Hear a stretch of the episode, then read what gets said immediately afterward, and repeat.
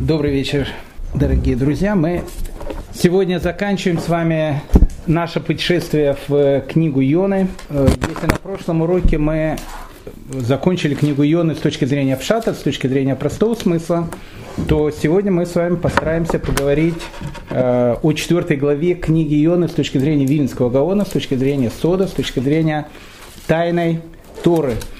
И хочу напомнить о том, что э, с точки зрения э, Вильнского гона вся книга Ионы, она посвящена душе человека, жизни человека. И самое главное, она посвящена такому понятию, как реинкарнация, переселение душ. Сегодня мы об этом тоже с вами поговорим. Первая кни- э, глава книги Ионы э, с точки зрения Вильнского Гаона э, посвящена тому, что душа человека пришла в этот мир, яна, голубь, душа, Э, и сразу убегает в Таршиш. Э, я хочу, чтобы мы напомнили себе эти символы. Таршиш, э, далекая земля, куда убегает Йона, по морю он плывет. Это материальная жизнь. Море – это вообще жизнь человека, и человек, он приходит в этот мир с какой-то определенной задачей, но мы видим о том, что будничные проблемы человека очень э, занимают, и, в общем, он уже не понимает и не помнит, ради чего он пришел на эту землю, и бежит на Таршиш, бежит в, в этот материальный мир, который его окружает. Потом мы с вами говорили о том, что человек умирает, э, когда Йону выбрасывают из корабля, корабль это тело. И э, вторая, третья, вторая глава была посвящена тому, как Йона приходит в, в тот мир, в мир истины, и где у Йоны спрашивают, что ты, молодой человек, 70, 80, 90 лет, сколько человек живет, творил на этой земле. И э, душе очень больно за бесцельно прошлые годы, она ничего не может сделать. Э, мы говорили, она проходит так называемый ад, очищение. И тогда душе дается вторая попытка, э, когда она вновь возвращается на землю. И мы с вами говорили всю третью главу о том, что человек, он вновь приходит на землю. Я хочу всем напомнить о том, что мы с вами все являемся секонд-хендами. Новых душ в наше время не бывает, только, может быть, у каких-то очень-очень великих людей. У меня она точно уже не первой свежести. Э, поэтому э, мы приходим, мы приходим в этот мир для того, чтобы что-то исправить. Мы сейчас об этом тоже постараемся как поговорить. И третья глава была посвящена тому, что в течение года существуют некие такие даты, которые дают человеку вспомнить о том, почему он живет э, в этом мире, какая его задача. И мы говорили о том, что э, главная эта дата – это э, Роша Шана, Новый год, год суда, когда человеку напоминает о том, что он в этой жизни пришел не для того, чтобы только покушать, посмотреть чемпионат мира по футболу, поработать, жениться и умереть. Он пришел в этот мир с какой-то определенной целью, с какой-то определенной задачей, которую он должен выполнить. Итак, четвертая глава книги Йоны, она посвящена жизни человека, у которого в жизни как-то не очень все складывается. Талмуд пишет, что долголетие, дети и средства к существованию зависят не от добрых дел, а от мозаля. Запомните, это очень важная вещь.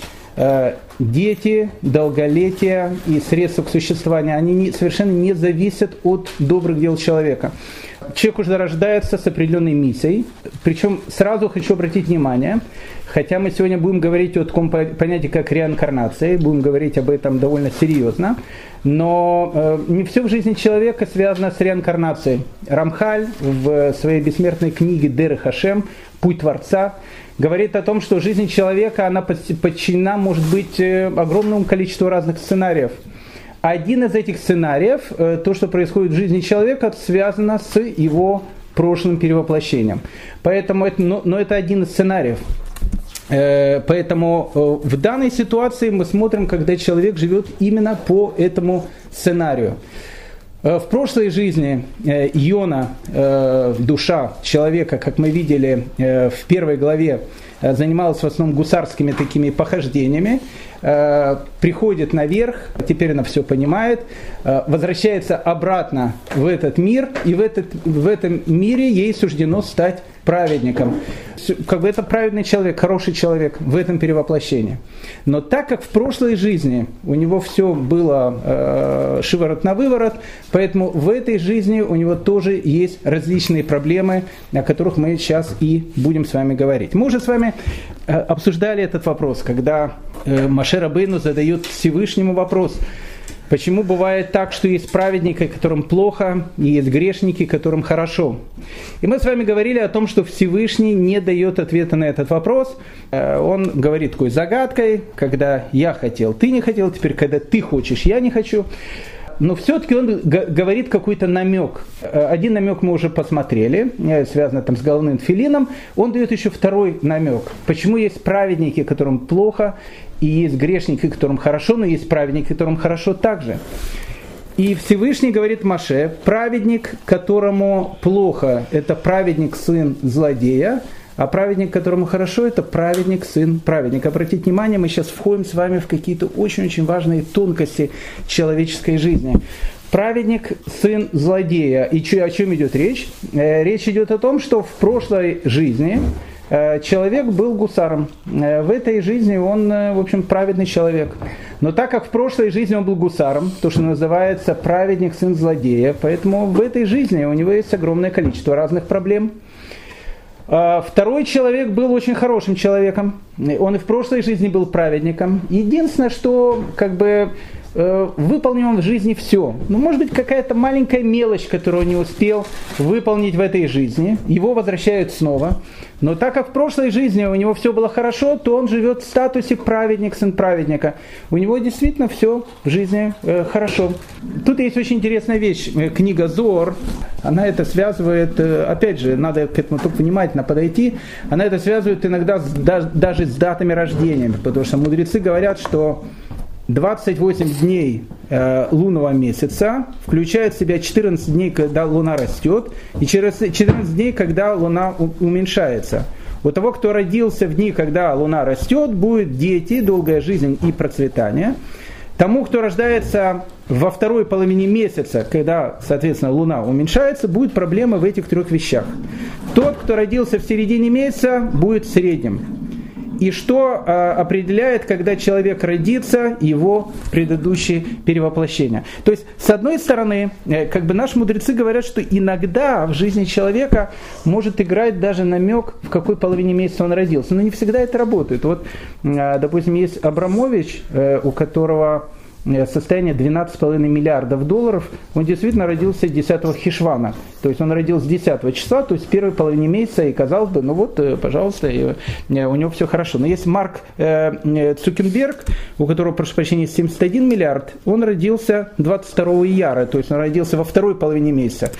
И мы видим о том, что как бы у него тоже все хорошо. Но опять же мы говорили о том, что дети средства к существованию и жизнь, продолжительность жизни, она не зависит от добрых дел человека. Иногда у человека может быть долгая жизнь, или, э, допустим, могут быть очень большие деньги, но могут быть проблемы с детьми. А может быть что-то другое и быть проблемы еще в чем-то. Вот этот сценарий жизни, когда у человека э, иногда в жизни что-то не получается, еще раз, не обязательно это то, что в прошлой жизни он что-то накуролесил. А, могут быть совершенно другие сценарии, из-за чего у него так происходит в жизни. Но один из сценариев, один из сценариев, опять же, который рассматривает Венский Гаон, это сценарий реинкарнации. Давайте посмотрим еще, что такое реинкарнация. Мы приводили один пример, связанный с Балшемтовым. Э, приведем сейчас и вторую историю, э, также связанную с ним. Однажды к нему пришел Хасид, и говорит Теребе, что-то я вот не понимаю, вот реинкарнация, э, Гилгуль, перевоплощение душ, как вообще это все работает? И Балшемтов говорит, знаешь что, если хочешь э, получить ответ на этот вопрос, пойди на Яузу, так вот вечерком, в летний день, и посиди там, спрячься в, в кустиках, там кустиков сейчас мало, но найди кустики, спрячься, и, в общем, наблюдай то, что будет происходить. Ну, человек спрятался в кустиках, смотрит, э, сначала один алкоголик прошел, потом один корабль, значит, проплыл, ничего как бы не происходит. Вдруг он видит э, к реке приезжает, подъезжает очень богатый человек на таком Лексусе серьезном. Э, в истории с Балшемтом был конь, в нашей истории Лексус э, на таком серьезном. Решил, не знаю, почему он решил там руки помыть в Яузе. Если он помоет, у него потом, наверное, с кожей будет проблема. Но, в общем, как бы он решил подойти к Яузе реке, постоял, может быть, уточек покормил. И когда он уходил, у него вывалился кошелек. Э, и упал прямо на берег. Человек, который сидит, значит, э, э, в кустах и наблюдает за ним, он, первая мысль может там, сказать человеку, у вас кошелек потерялся, речь идет о правильном человеке, он не думал себе его в карман брать. Но Балшемтов сказ, сиди и смотри, сиди и смотри. Вот он сидит и смотрит, лежит кошелек. Через некоторое время к Яузе приходит такой человек обычного такого вида, не на Лексусе, тоже решил уточек покормить, смотрит, кошелек лежит, смотрит туда-сюда, а на кошельке нет никаких знаков, ни кредитной карточки, вообще ничего. Даже кошелек какой-то очень такой, э, ну, который все носят, э, и он понимает о том, что он даже не знает, кому его вернуть, посмотрел туда-сюда. В кошельке 100 долларами купюрами, что такое огромная сумка, такая, кейс, лежит там миллион долларов, он его взял и довольно ушел. Человек сидит э, в, этом в кустах, наблюдает э, за этой ситуацией. После этого он сидит, наблюдает, вдруг идет такой бомж. Э, тоже решил пойти к Яузе, уточек в данном случае не кормить, а наоборот, уточек может хлеб забрать, бросает, он решил, значит, там, покушать его. Подходит он, значит, к этой Яузе, и в эту секунду подъезжает Лексус, который, человек, который потерял этот кейсик с миллионом. Он видит этого, значит, бомжа, Говорит, где миллион? Он говорит, какой миллион? Я, вообще, ни о ком миллионе вообще не слышал. Просто пришел, значит, э, уточек, хлебушек забрать. Тот говорит, ты негодяй, начинает его избивать, начинает его бить, я говорю, сейчас тебя прибью и так дальше. Тот человек говорит, пищи меня, у меня нету ничего. И тот в Лексусе сказал все, что он думал на высоком русском языке и уехал. И этот, э, значит, с синяками, с фингалами под глазами и так дальше, бомж уходит, говорит, еще один не очень счастливый день. Э, ну, видит этот человек, что больше ничего не происходит, приходит в хоральную синагогу, не, точнее, в Марину рощу, потому что все-таки о хасидах идет, э, к Балшемтову. Балшемтов сидит, значит, в большом зале, Фабренген такой, люди пьют, и как обычно и подходит и говорит, говорит ему, вот я видел такую ситуацию, и что сие значит? Балшемта говорит, ты же меня спрашивал о вопросах реинкарнации. Да, ты это увидел в действии, как это происходит. Да, он говорит, было, ситуация была следующая. Э, в лет сто тому назад был один человек, э, который судился с другим человеком. И э, он обвинил другого человека о том, что тот ему должен какую-то сумму денег, а он ему действительно ничего не должен был, решил просто его ограбить. Он пошел в суд Э, Басман, может какой-то другой суд, э, и сказал судье о том, что, слушайте, у меня э, такая вот судебный иск, я хочу Рабиновича, значит, грабануть, давайте разделим то, что мы грабанем, пополам. Судья сказал, ну, почему, почему нет, если такая правильная вещь, и ты будешь довольна, я буду довольна. Ну, какой-то одним Рабиновичем больше, другим меньше. И судья взял большую какую-то сумму денег, и человека взяли, осудили так, что он стал бедным. Все, все, что у него было, все нечестным путем у него забрали. И он умер в полной бедности. Говорит Балшемтов, ты как раз сейчас это и видел. Тот человек, который потерял кейсик за миллион долларов, это был тот человек, который обманным путем получил эти деньги. Тот человек, который пришел к Яузе и нашел этот кейсик с миллионом долларов, это был тот человек, который в прошлой жизни потерял этот миллион – он говорит, а кто же был бомж, которого избили? А бомж, который избили, это был главный судья. Вот его в этой, в этой жизни, у него такой, такой сценарий, поэтому, в общем, как бы у него э, так все сложилось в жизни. Еще раз, мы с вами отправляемся сейчас в четвертую главу. Э, мы будем смотреть многие вещи, но э, хочу раз еще и, и хочу еще раз повторить. Это очень важно. В жизни человека не всегда все связано с реинкарнациями. Могут быть какие-то другие вещи, почему человеку может быть плохо в этой жизни или хорошо. Есть прекрасная книжка Рафмуш Хайм Луцата, которая называется «Дер Хашем», третья глава, она посвящена этому вопросу. Сейчас еще раз мы рассматриваем один из сценариев, который связан с реинкарнацией человека. Итак, возвращаемся к, Мили, к Вильнюсскому Гаону. И раздражен был очень Йона, и досадно стало ему. Почему ему стало досадно? Потому что человек родился в этой жизни, все, что он пытается сделать, живет, в принципе, он праведной жизнью. Потому что тот сценарий, который описан тут, человек праведный, но в прошлой жизни был гусаром, но он не помнит о прошлой жизни, а в этой жизни как бы все хорошо делает, бабушку через дорогу переводит, э, там э, пристегивается в машине э, и так дальше, делает какие-то хорошие вещи, но ему не везет, и раздражен был Йона, и досадно стало ему. Почему он такой хороший человек, и у него все не получается? И молился он Господу и сказал, прошу Господи, не это ли говорил я, говорил я, когда еще был на земле моей, Потому и убежал я заранее в Таршиш, ибо знал я, что ты Бог милосердный и жалостливый, и долготерпимый, и многомилостивый, и сожалеешь о бедствии. Досадно стало Йоне. Почему Йоне стало досадно? Почему есть люди, которым в жизни как-то все удается очень легко. И действительно, рождается он в хорошей семье, родители у него интеллигентные, здоровые, счастливые и, и учатся хорошо.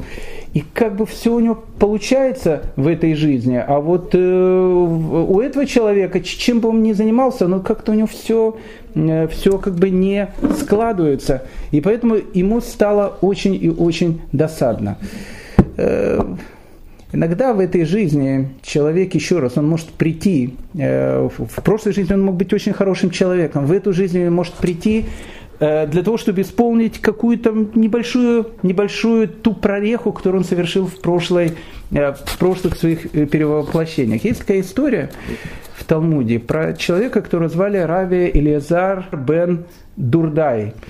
Э, странная такая история. Илиазар бен Дурдай э, был таким в жизни, э, то, что называется гусаром, и полным, в полном смысле этого слова, и занимался Бен Дурдай тем, что он, в общем, ходил Э, в общем, э, к женщинам не очень э, хорошего поведения. И написано о том, что не было ни одной женщины такого не очень хорошего поведения, это не моя история, прошу прощения, история из Талмуда, который Раби Лезар бен Дурдай не захаживал. Обратите внимание, его зовут Раби. Но когда он захаживал, он еще не был Раби. Это был не Раби, который ходил. Он его тогда просто звали Элязар бен Дурдай. И однажды он услышал про одну женщину, которая живет где-то там далеко очень, написано за семью реками. Э, и для того, чтобы к ней поехать, нужно было потратить огромные деньги. И вот он потратил огромные деньги, э, приехал к ней, к этой женщине. И эта женщина, э, когда он ей дал огромные деньги, она ему сказала, что какой-то интересный человек такой, или Азар Бендурдай, знаешь, говорит, ну, он им так просто так с издевкой сказал, что говорит, у тебя, в общем, в жизни все наладилось, но, как понимаешь, когда ты туда придешь, видно, женщина это была каких-то лекций наслушалась э, на телеграм-каналах наших, она сказала, знаешь, говорит, когда ты говорит, придешь в ту жизнь, говорит, я тебе не завидую. И я думаю, что тебе прощения уже никакого не будет. И казалось бы, что э, Леозар Бендурдай должен был сказать, ну, не будет, так не будет, но он был человеком таким чувствительным, он сразу от нее ушел, написано, сел между двумя горами, между двумя скалами, начал просить скалы, помолитесь э, за меня Всевышнему, чтобы, может быть, у меня было прощение и так дальше. Начинается, я спросил у Тополя, я спросил у Ясеня. То, э, и, и, еще раз, это очень глуби, глубокий мидраж, я его сейчас не буду пересказывать. Горы ему говорят, а как мы можем за тебя молиться? Мы из-за себя не можем молиться. Видите, происходят разные глобальные катастрофы и так дальше. Сегодня мы есть, завтра ветра нас нет, потом он у реки просил, потом еще просил, у ветра и так дальше. И э, Элязар Бендурдай понимает о том, что э, нет у него спасения в этой жизни. Тогда написано о том, что он сел, положил э, голову так вот на руки, начал плакать, и когда он плакал, написано, душа его покинула. И тогда раздался с неба голос, Раби Лезар бен Дурдай удостоился будущего мира. Э, эту историю рассказал Нигдали Шестак. Эту историю рассказал Раби Гуда Наси. Э, и Раби Гуда Наси сказал, смотрите, э, иногда человек всю жизнь пытается как-то что-то делать, у него не удается.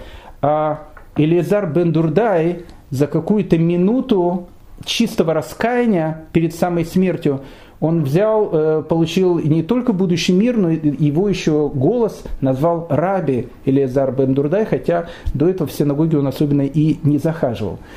Э, эта история, она не о том, что можно жить как угодно, э, но только перед самой смертью человек сделает шуву, у него все будет нормально. Нет. Если человек будет жить как угодно и перед самой смертью решит сделать шуву, шува не будет принята. Эта история совершенно о другом. Это история о том, что иногда человек может сделать в жизни какой-то большой такой поступок, и вся его жизнь, она как бы э, будет искуплена, как в случае с раби Илиазаром бен Дурдаем. То есть некоторые раскаиваются при жизни, и не должны страдать, э, соответственно, э, соответственно, в других перевоплощениях. А другие при жизни не очень раскаиваются, и им нужно будет страдать э, тем, что они вернутся на эту землю. У Хофицхайма по этому поводу существует очень интересный такой пример. Пример, посвященный тому, что один человек, у него была семья, он решил уехать однажды в 3-9 земель, в далекие какие-то страны, на заработок, жил он на Украине. Этот человек поехал на заработок в Европу, прошел многие там всякие испытания, мыл полы, там на стройке участвовал. В общем, ну, в общем, сложная у него такая была жизнь. И в конце концов он заработал какие-то деньги. И вот он решил вернуться обратно, решил вернуться к своей семье, по которой он очень-очень соскучился. И э, перед тем, как он уезжал э, с города, где он занимался заработками, ему спросили, послушай, а все ли ты отдал долги, которые у тебя были э, банку ВТБ там, и другие были банки, все ли ты ли вернул? Он говорит, да, да, все вернул, хотя он помнил о том, что у него там был долг 5 рублей, который он, в общем, сняли с него с Сбербанка, у него был там минус. Он сказал, ну, 5 рублей, какая разница, это, ерунда, там, в общем, как ты вернул. И тут он возвращается обратно. Э, обратно путь был очень тяжелый, потому что самолет не работали, он иногда шел пешком, иногда ехал на поезде. И вот он подходит к государственной границе Украины э, или другой какой-то страны, видит э, свою семью, его семья его там встречает прямо вот э, пограничные э, посты, его семья встречает, э, машет ему, и все, он так радостный, смотрит на семью, пограничник, он дает свой паспорт дигитальный, можно же в Европу так ехать по дигитальному паспорту в некоторых странах, и, и дает дигитальный свой паспорт, пограничник проводит его через компьютер, говорит, о, слушайте, говорит, я вас не могу пустить. Говорит, почему? Вот э, страну э, Барбадос, где вы говорит, работали, э, э, вы должны там 5 рублей в банке. И на вас подали, значит, заявление Интерполу. И мы вас э, либо сейчас арестуем, э, либо вы возвращаетесь в Барбадос и возвращаете 5 рублей. Он говорит, может быть, как-то можно по карточке? Нет, в Барбадосе уже карточки не работают. Надо туда возвращаться человек говорит, я потратил столько времени, я потратил столько сил, чтобы сюда приехать, и мне обратно возвращаться, да, вас, наверное, предупреждали в Барбадосе о том, что у вас был минус 5 рублей. Предупреждали, но я не думал, что это так серьезно. Можно ли мне хотя бы увидеть мою семью? Я столько лет ее не видел. Одну минуту мы даем тебе увидеть твою семью, твою жену, твоих детей и обратно в Барбадос. Он обнял жену, обнял детей, дети плачут, жена рыдает, на кого-то нас покидаешь. И он, э, проделав такой сложный путь, возвращается обратно туда, чтобы вернуть эти самые 5 рублей. Говорит Хофицхайм. Иногда человек прожил эту жизнь, и как будто все у него нормально, но оставил какой-то тут след, либо долг не отдал, либо какую-то вещь сделал, и предупреждали его, что э, сделай это все, ну, как-то будет время, как-то я это сделаю. И тут человек умирает. И когда человек умирает, он проходит все вот эти вот мучения, мучения через вот это чистилище, о котором мы говорили, мучения, когда, когда ему страшно стыдно за ту жизнь, которую он прожил.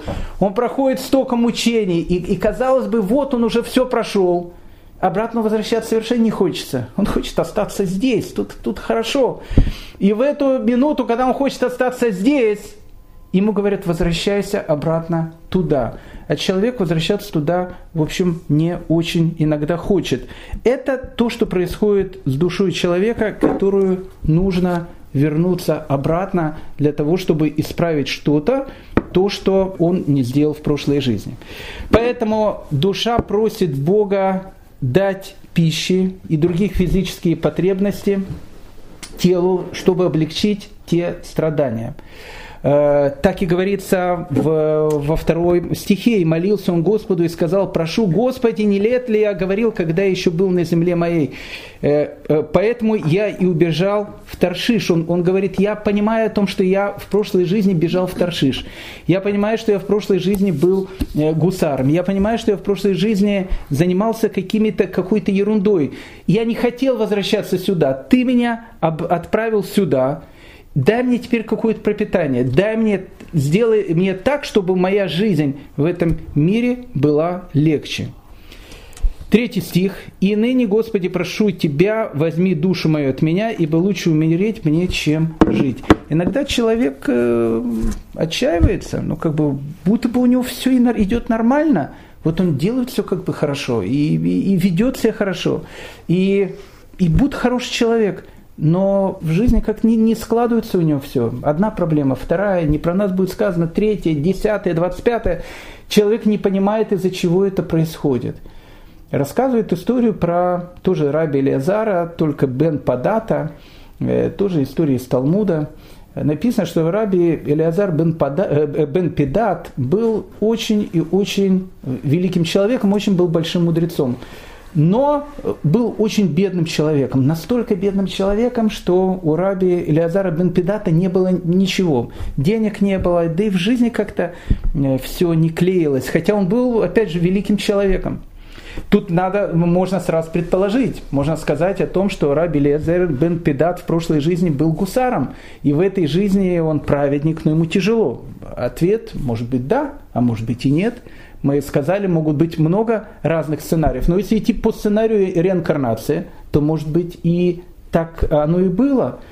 Раби Лезар бен Педат однажды, когда ему было так плохо, ничего у него не было, э, он попросил, чтобы ему пустили кровь. В те времена вообще людям, когда было плохо, когда они плохо себя чувствовали, Сейчас э, люди, там, э, не знаю, аналгин берут, э, всякие пробиотики принимают и так дальше. Тогда считалось, что от всех болезней на свете лучше всего помогает, когда человеку пускают кровь.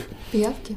Нет, ему просто пускали кровь не пиявками, надрезали кровь, и вытекала кровь. Иногда это действительно помогает, когда пиявки действительно берут кровь, и у человека, может, там, что-то он там вылечится и так дальше. Но, но тогда лечили так от, от всего.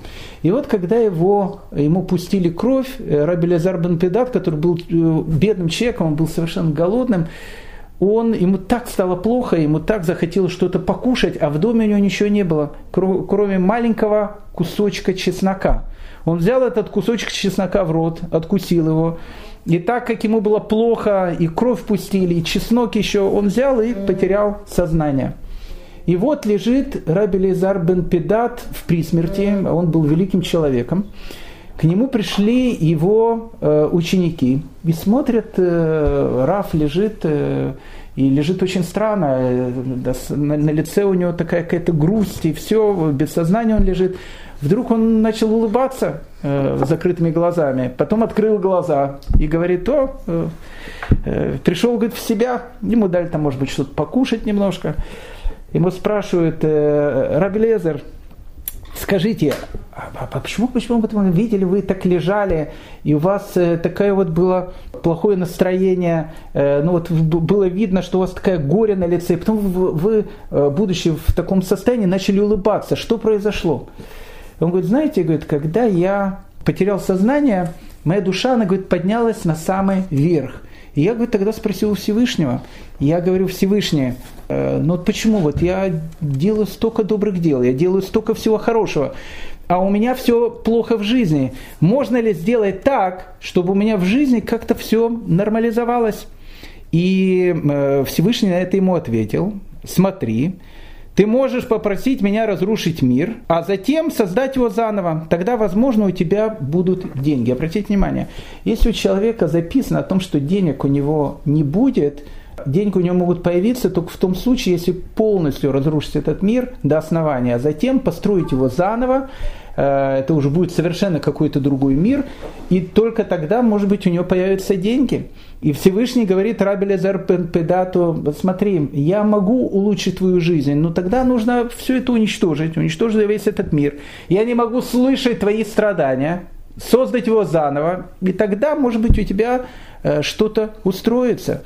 Тогда Раби Лезар бен Педат начал просить Всевышнего, тогда забери мою душу. Я и так потерял сознание в, прединфарктном состоянии. Но, да, я не, не вернусь сюда, но я не могу уже больше так жить. Э, да, я вернусь наверх. Всевышний ему говорит, пожалуйста, но ты хочешь обратно э, сюда возвращаться? Он говорит, а скажи мне, а я прожил большую половину жизни или меньшую половину жизни? Всевышний сказал, ты прожил уже большую половину жизни тебе осталось, э, может быть, много, то не, не, не, не, не столько много. Но если ты ее проживешь до конца, когда ты вернешься сюда, я тебе дам 13 рек, наполненных маслом афрокимона. Э, у тебя будет такое блаженство, э, которое не было у тебя никогда. Но если ты хочешь, если ты хочешь, ты сейчас в прединфарктном состоянии, я могу забрать твою душу, но обратно тебе придется вернуться сюда. Говорит Раби Элиазар бен Педат, не, нет, если, если осталось мало, и поэтому он начал улыбаться. Давай я уже э, доживу так, как я живу. Интересная вещь, написана в книге Куэлет, там написана странная, странная такая фраза. Лучше мертвый, который умер, чем живой, который жив. Это странная фраза, что значит лучше мертвый, который умер, чем живой, который жив. Скажи, что лучше быть э, мертвым, чем живым. Но это какая-то совершенно какая-то ницшанская э, вещь, какой-то камю прямо там. Э, лучше, лучше умереть, чем, чем жить. О чем, о чем идет речь? Речь идет вот о чем. Написано, что на протяжении полутора лет школа Бейт Шамая и школа Бейт Илеля спорили. И спорили они над очень-очень важным вопросом – что лучше для человека? Быть созданным или не быть созданным? Одна часть говорила, для человека лучше быть, э, конечно, быть созданным и так дальше. Другая часть говорила, нет, нет, лучше бы человек вообще не создавали, лучше бы ему вообще там не рождаться и так дальше. После полутора лет э, они провели голосование, и оказалось, что победили те, которые сказали, что лучше человеку как бы не быть созданным. И тогда они выбрали некое, некое Соломоново решение. Они сказали так, лучше для человека, чтобы его действительно не создавали, но так как его уже создали, он должен исследовать свои грехи. Очень какой-то странный диалог. Что значит лучше человека быть созданным, не быть созданным? Они что, к Всевышнему обращаются? Э, Всевышний, ты тут, э, конечно, неправильно сделал, что создал человека. Все говорят, не, не, не, Всевышний, ну, он авторитет такой, все в наших кругах, там, все, мы кашрут его доверяем, все это все правильно. О чем идет вообще речь? Лучше человеку быть созданным, не созданным, хорошо. Они сказали, лучше человеку быть не созданным. Но дальше они говорят, ну раз тебя создали, так чем ты должен делать? Исследуй свои грехи. Тоже очень странно. Если тебя создали, напиши, ты переведи бабушку через дорогу, сделай какое-то доброе дело, дай 5 рублей в сдаку, сделай что-то хорошее. Почему не говорится, делай добрые дела, там, не знаю, там, э, соблюдай мецвод. Почему написано, исследуй свои грехи? Наши мудрецы говорят, что спор между школой Шамая и школой Илеля, он как раз был в этом, не в смысле того, что плохо или хорошо человека, что его создано, создали, хорошо или плохо для человека, если он уйдет туда и потом вернется обратно сюда. Для многих людей кажется о том, что тут такая жизнь классная и так дальше. Наоборот, э, хорошо, что его создали, родился и так дальше. Другая часть говорила, что нет, на самом деле человек, когда его душа приходит туда, не хочет возвращаться вниз. И в этом и был весь спор. В конце концов э, победила та партия, которая говорит, знаете что, лучше прожить жизнь так, чтобы больше сюда не приходить. Но если ты уже сюда пришел, если ты уже сюда пришел, чем ты должен заниматься? Исследуй свои грехи. Пойми, с какой миссией ты пришел сюда. Потому что тебя могут бросать туда-сюда э, огромное количество раз. И тогда возникает вопрос, а как, а как исследовать свои грехи? А как человеку понять, какое мое предназначение в этой жизни, почему, почему я сюда пришел? Мы с вами говорили о том, что в жизни человека иногда есть такие намеки. Как намеки? Можно определить, ну, я не скажу, что это просто, но иногда есть намеки в жизненные. Надо проверить поступки, которые человек уже совершил, плохие, и проверить те поступки, к которому человеку тянет.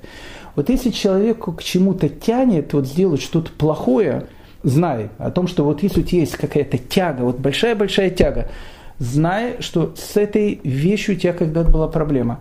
Ты должен перебороть свое дурное начало, свою тягу и сказать, я это делать не буду. Иногда в жизни человека бывает так, что ему что-то в жизни дается очень и очень тяжело. Допустим, человек, он, э, не знаю, берет какое-то дело и сразу его бросает, или это, это я себе говорю в частности, э, или берет еще какие-то вещи. Посмотри, что тебе в жизни тяжелее всего дается. Вот говорят наши мудрецы, то, что в жизни тебе тяжелее всего дается, как правило, это одна из вещей, которую ты в этой жизни должен исправить. Э, еще раз, э, вариант четвертой главы, который описывает агро, это не обязательно, э, не обязательно ну, так должно быть. Еще раз, мы сказали, что у человека, он, у него может быть в жизни все наоборот хорошо и, и, и может быть тоже реинкарнация, потому что его этот сценарий взять и исправить какие-то мелочи, которые он сделал в прошлой, э, в прошлой жизни. Но э, тот вариант, который рассматривает Агро в 4 главы книги Йоны, это именно случай человека праведного, человека хорошего, который все делает хорошо, но которого в жизни все очень и очень плохо. Четвертый стих. «И сказал Господь, неужели так сильно раздосадован ты? Неужели спрашивают Всевышнего человека, а человек в данном ситуации такой верующий, он спрашивает, из-за чего мне так все плохо, неужели ты так и раздосадован? Ты, у тебя, что вся жизнь, она крутится на каких-то материальных вещах. То есть ты раздосадован из-за того, что тебе как-то не получается в жизни. Ты же человек духовный, ты понимаешь о том, что жизнь человека, она не ограничивается 70-80 годами жизни на этом мире. И вышел Йона из города и сел к востоку от города и сделал там себе суку и сел под ней в тени, пока не увидит, что будет в городе. Пятый стих говорит о том, что вышел Йона из города. В данном случае человек, о котором мы сейчас говорим, человек, который пытается быть праведным человеком, он говорит, ну, действительно, наверное, так оно такая моя жизнь, ну что, что можно поделать?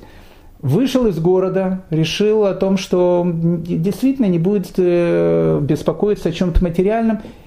Ушел, написано на восток. Восток это всегда на иврите обозначает кедем, а ке, э, э, не кедем, можно сказать, ушел на восток, а кедем это можно сказать и то, что было до. Э, к, пришел к тому, что было до. А что было до сотворения мира? До сотворения мира была Тора. И сел он в суку.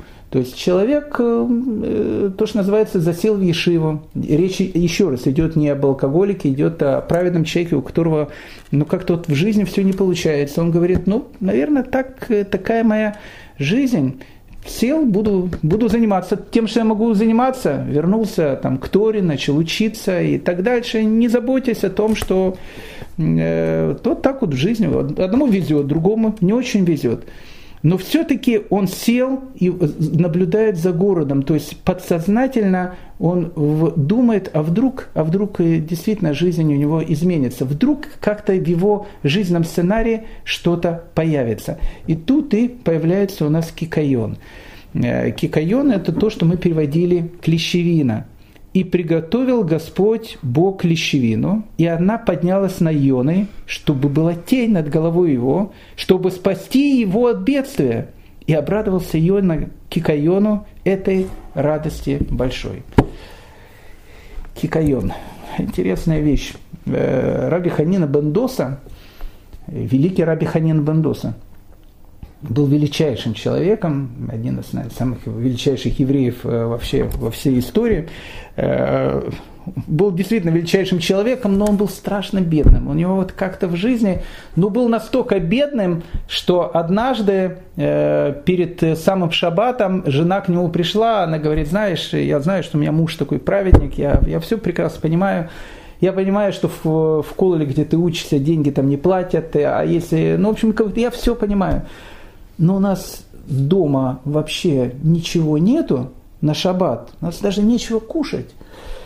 И тут раздался э, голос такой с небес, который сказал, очень интересно, весь мир существует раби, из-за раби Ханина Бендоса, то есть он такой праведник, такое поколение, а раби Ханин Бендоса нечего кушать, жена его плачет, и все, и вдруг с неба, э, никто ничего не сказал, вдруг с неба падает э, такая вот э, большой э, брусок золота, размером там 25 килограмм, прям так на землю упал. Раби Ханин Бендос увидел этот кусок золота, 25 килограмм, обрадовался, и, и жена обрадовалась, все обрадовались. И, вдруг э, он, он говорит, э, ну, он говорит, я понимаю, что если откуда-то кусок этот упал, то видно, что он какие-то фигурки, фигуры имеет и так дальше. Скорее всего, этот кусок от, от, от, от чего-то оторвали. И вдруг Рабиханина Бендоса видит некий такой, э, ну, как бы картину, откуда ушел, пришел этот э, кусок золота, который ему упал. Он видит, увидел о том, что в будущем мире все праведники сидят за такими красивыми золотыми столами. И э, каждый из этих столов, он ну, как бы имеет э, три ножки, и очень красивый такой стол. И вдруг Рабиханин Бендоса на этой фотографии видит себя о том, что он сидит вместе со своей женой. А столик, э, на котором он сидит, он имеет две ножки, потому что одну ножку ему э, дали в этой жизни. И тогда Рабиханин Бендоса спросил у жены, э, ведь мы живем, говорит, по э, таким вот вещам, что все у нас должно быть гармонично. Согласна ли ты, что в будущем мире у всех будет нормальный столик на трех ножках, а у нас э, столик будет постоянно шататься, нам надо вот, вот постоянно поддерживать. И жена сказала, что, знаешь, говорит, нет, не особенно мы к этому готовы. И тогда Раби Ханин Бендоса сказал, знаете что, нам не нужна ножка от этого столика, пускай она лучше будет у нас наверху, и мы будем сидеть лучше за нормальным столиком. И вернул этот кусок золота обратно наверх. Иногда бывает так, что в жизни человека, которому даже прописано о том, что у него вот жизнь такая не складывается, иногда вот человек вот он настолько уже так просит, умоляет и так дальше, ему говорят, знаешь что, ну смотри, э, мы можем тебе дать э, в, этой, в, этой, в этом мире, если ты хочешь, пожалуйста. Но только тут, э, в этом мире, понимаешь, оно все немножко, немножко идет по-другому. Тут в этом мире валюта совершенно не та. То есть та валюта, которая там стоит столько, сколько, сколько вообще просто на земле не существует, в этом мире ты ее потратишь за какой-то один бублик, э, который ты купишь и скушаешь. То, что отдается оттуда и тратится здесь, несоразмерно тому, что уходит оттуда.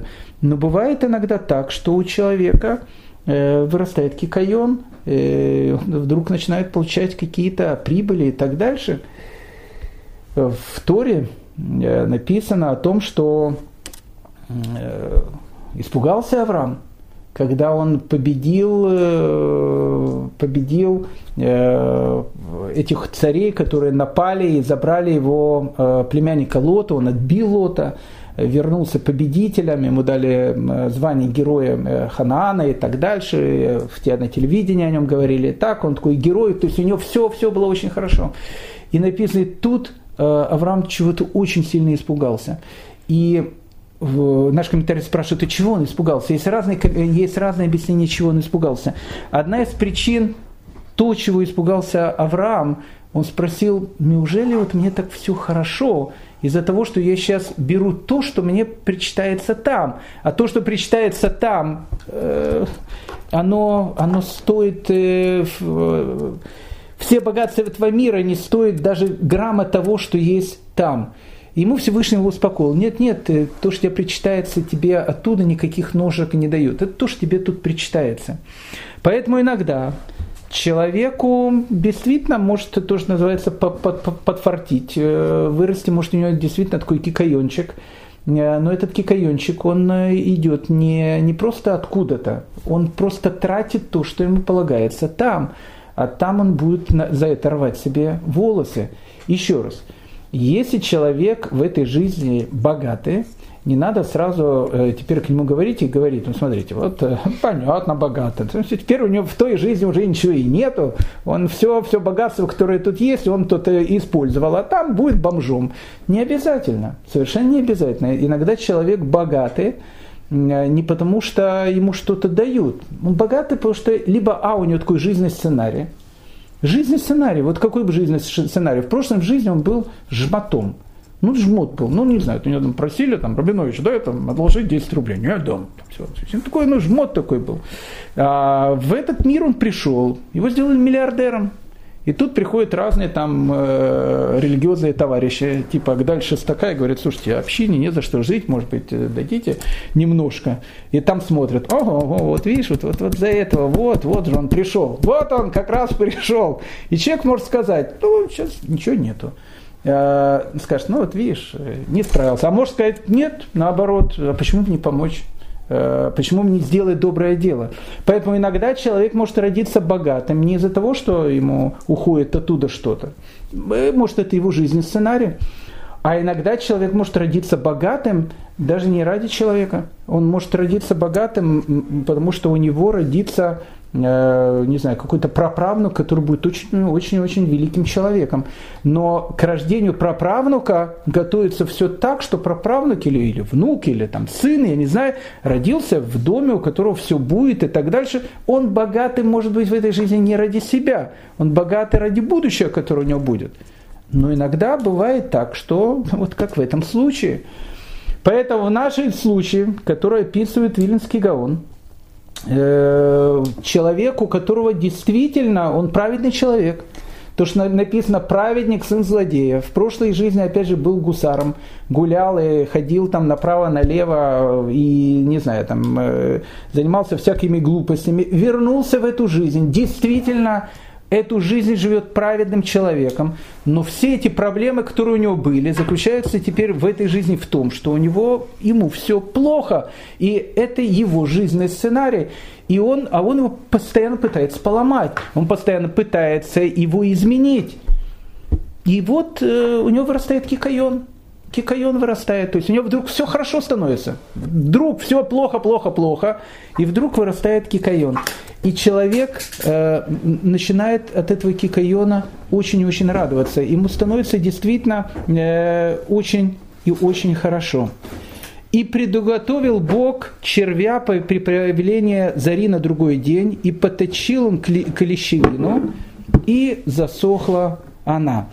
Итак, э, вдруг у этого человека, у нашего персонажа, у которого в жизни все как-то было плохо, и вдруг все в жизни начало как-то улаживаться, то есть э, как бы стало все нормально. Вдруг опять бах, и, и, и все опять возвращается к плохим вещам. И было, когда взошел солнце, приготовил Бог знойный восточный ветер, и стало палить солнце над головой Ионы. То есть пока еще в жизни человека все нормально, но Взошло солнце, и предуготовил Бог знойный восточный ветер. О чем идет речь? Солнце э, в этом мире это является символ материальности. Э, есть такая потрясающая книга, мы ее уже цитировали не единожды, книга Куэлет, книга Экклезиаста. Она начинается словами о том, что нет ничего нового э, под солнцем. А некоторые наши мудрецы говорят, да под солнцем, да, нет, действительно, ничего нового нет. Под солнцем нет, а под луной э, есть. А, потому что солнце – это символ материальности. То есть действительно в материальной жизни, сколько бы человека не было, сколько бы он ни получал, но как бы э, все заканчивается э, одним и тем же. Он моментально идет э, купаться в море, как говорили древние латиняне. Э, поэтому под солнцем действительно ничего нет нового. Солнце – это материальность этой, этой жизни. Вот этот человек, который описывается тут, который праведник, у которого в жизни все идет плохо, вдруг у него появился какой-то кикайон, и этот человек вдруг забыл о своем предназначении. Он начал наслаждаться солнцем. И тут подул знойный восточный ветер. Этот восточный ветер уже подул в первой главе. А что это за восточный ветер? Это тот восточный ветер, который относил корабль в Таршиш. И человек вдруг, как будто бы он пришел в этот мир, э, настрадался, какие-то есть проблемы, и вдруг все повторяется. Он повторяет сценарий прошлой жизни. Опять дует тот же самый восточный ветер. Опять э, э, он весь сосредоточен на этом солнце. И, э, и стало палить солнце над головой Ионы, и изнемог он, и просил себе смерти, и сказал, лучше умереть мне, чем жить. Потому что когда ушел Кикайон, когда у этого человека, который уже привык к тому, что, ну вот, видно, в жизни у меня все так, вдруг у него все стало хорошо, теперь все мысли начали быть у него о материальном, и теперь это хорошее у него обратно забрали, ему стало очень плохо, и он просит о смерти кикайон, э, кикайон исчезает. И тут Всевышний говорит, и сказал Господь, ты сожалеешь от клещевины, над которой ты не трудился, и которая не растил, которая в одну ночь выросла и в одну ночь пропала, кикайон. Э, кикайон – это вся материальность этого мира. Ты сожалеешь о чем-то материальном, то, что в одну ночь выросло и в другую ночь пропало сколько лет жизни э, тут этого человека. Э, опять же, я не хочу говорить э, мысли о том, что все пройдет, как переводе известный каббалист, и печаль, и радость, там, только любовь не проходит, нет, и так дальше. В жизни человека может быть действительно все, все в данной ситуации хорошо и так дальше. Но когда человек, он весь сосредоточен на кикайоне, весь сосредоточен на материальном, это очень-очень неправильный подход, даже если у нее все хорошо с этими делами. Потому что кикайон, вот эта клещевина, которая выросла над ним, и которая, обратите внимание, дает ему сейчас какую-то определенную тень, она в одну ночь выросла, и на следующий день она исчезнет. Э, у меня из маминой, с папиной стороны, э, не потому что все, знаете, там в Израиле говорят, все, которые приезжают, у всех э, папа не, не просто инженера, а главные инженера, а мама не просто там, э, там, там не знаю, музыкант, а не главный музыкант. У меня так действительно вышло, что у меня папа, был главный инженер, а мама была завуч музыкальной школы. Но так, так получилось. Но не, не из-за того, что, не из-за того, что э, какие-то вот есть э, вещи, о которых можно, о которых можно говорить. Действительно, у человека, у человека, вот у меня с, и со стороны мамы, и со стороны папы, Э, до революции э, мои прадедушки были необыкновенно богатые люди. Они были очень богатые люди. И с одной стороны, и со второй стороны. Я не скажу, что они были Абрамовичами или там Цукерманами, но и с папиной, и с маминой стороны они были купцами первой гильдии. Вопрос, ну и что? Есть от того, что у них были леса, там, у них были, там, не знаю, мельницы или еще что-то. Где все это? Куда все это ушло? Жизнь человека, она, э, она быстротечна. И вот этот кикайон, который растет, он, конечно, хорошо, когда он есть. Конечно, человеком наслаждается и так дальше. Но это не самое важное в жизни, что у него есть. И есть те вещи, кикайон ты туда не заберешь. Ты можешь забрать только добрые дела, которые делает человек. Итак, мы подходим к финалу. Финалу книги Йоны с точки зрения Виленского Гаона.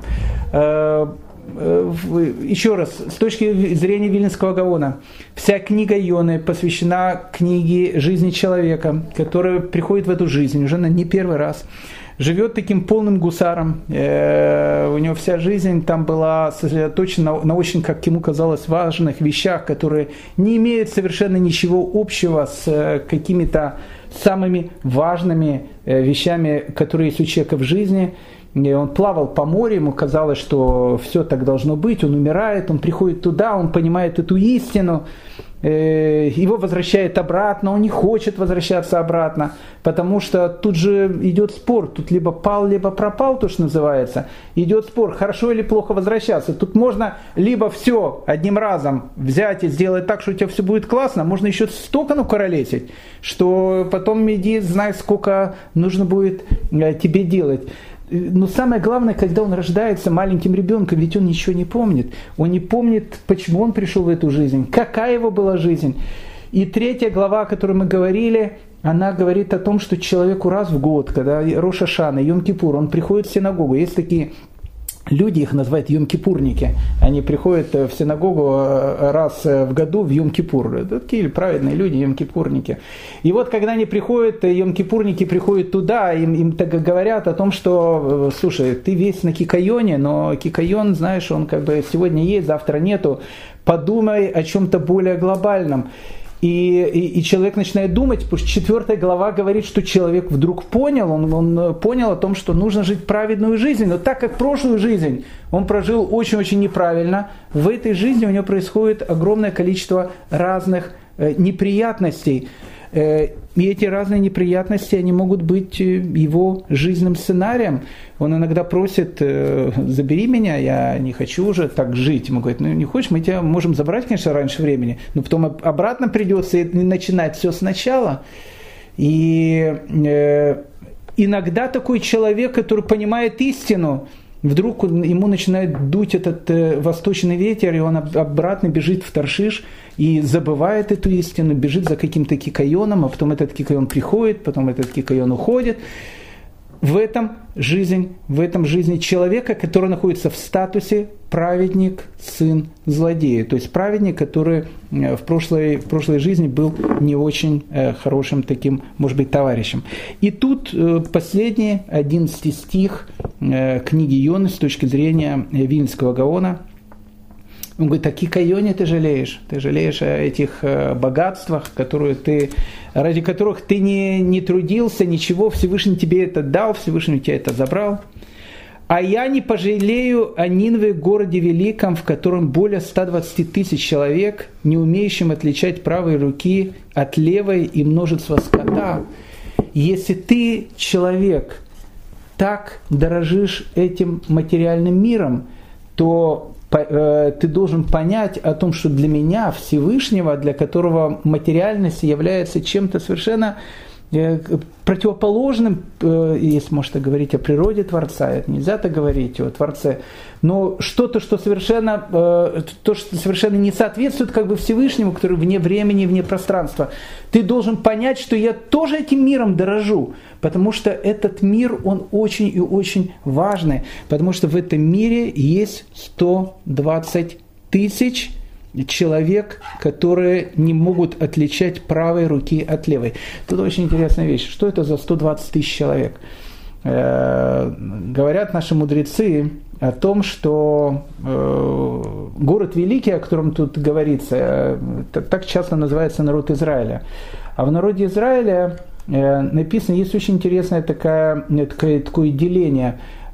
Количество великих мудрецов – и простых людей, простых евреев, хотя, опять же, простых евреев не бывает, но количество таких очень-очень, то, что называется, таких умных и людей э, более простых, оно всегда идет одно к пяти.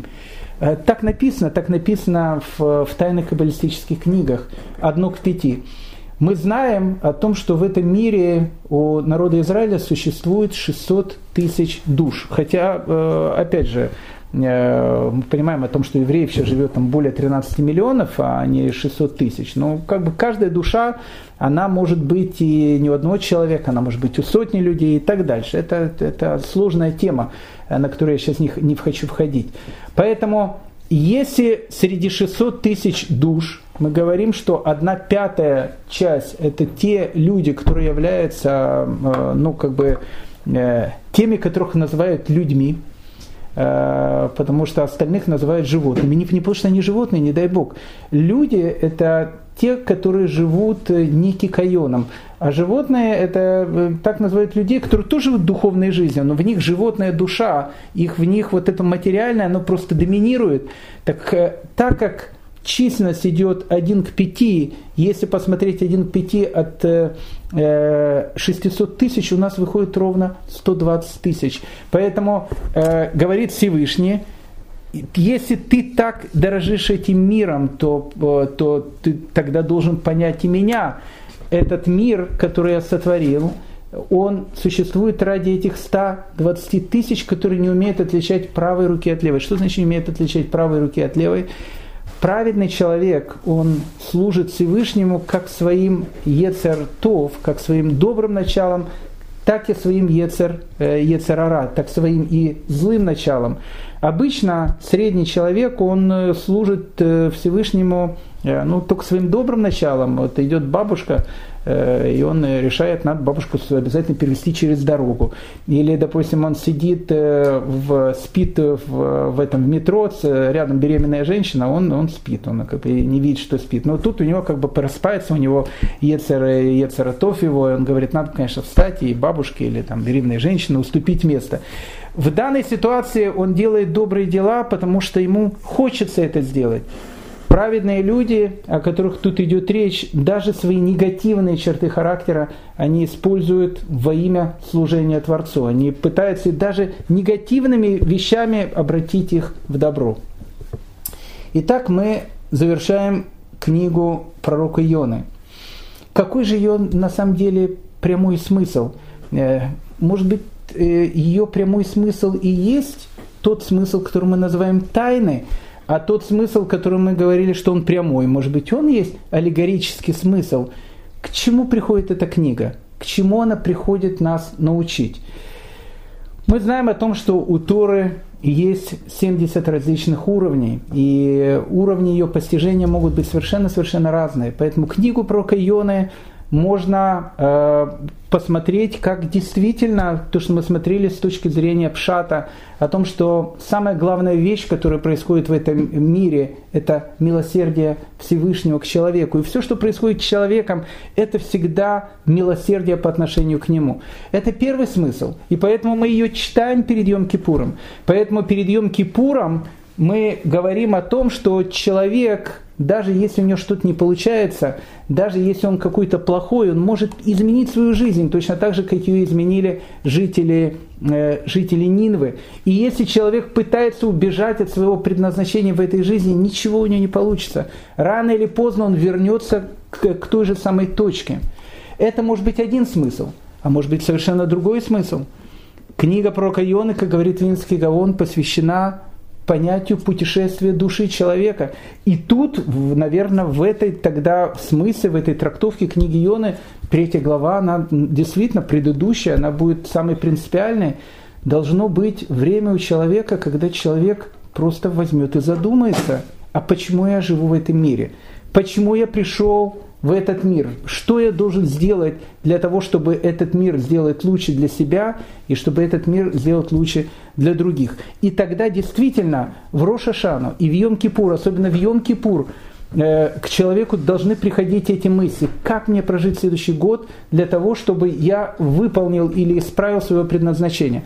И, и с этой точки зрения понятно тогда, почему книга Йоны читается в Йом-Кипур. Э, из этой книги мы с вами выучили, мне кажется, очень и очень важный урок. Любая книга Танаха, даже самая маленькая, даже самая, казалось бы, простая, как книга Ионы, содержит в себе такие глубины пласты мудрости, что э, нам нужно, чтобы прошли годы, часы, тысячелетия для того, чтобы мы ее постигли. Я э, благодарен вам, что мы вместе с вами прошли эти 9 уроков про книги Ионы. Я хочу сразу анонсировать, э, есть у революции начала, нет у революции конца. Следующая книга, которую мы с вами будем учить, это будет Мегелат Эстер. Я надеюсь, что мы Мегелат Эстер с вами будем смотреть совершенно другой точки зрения, и я надеюсь, что Э, мы к Пуриму придем совершенно другими людьми, чем мы к нему обычно приходили до этого. Всем большое спасибо.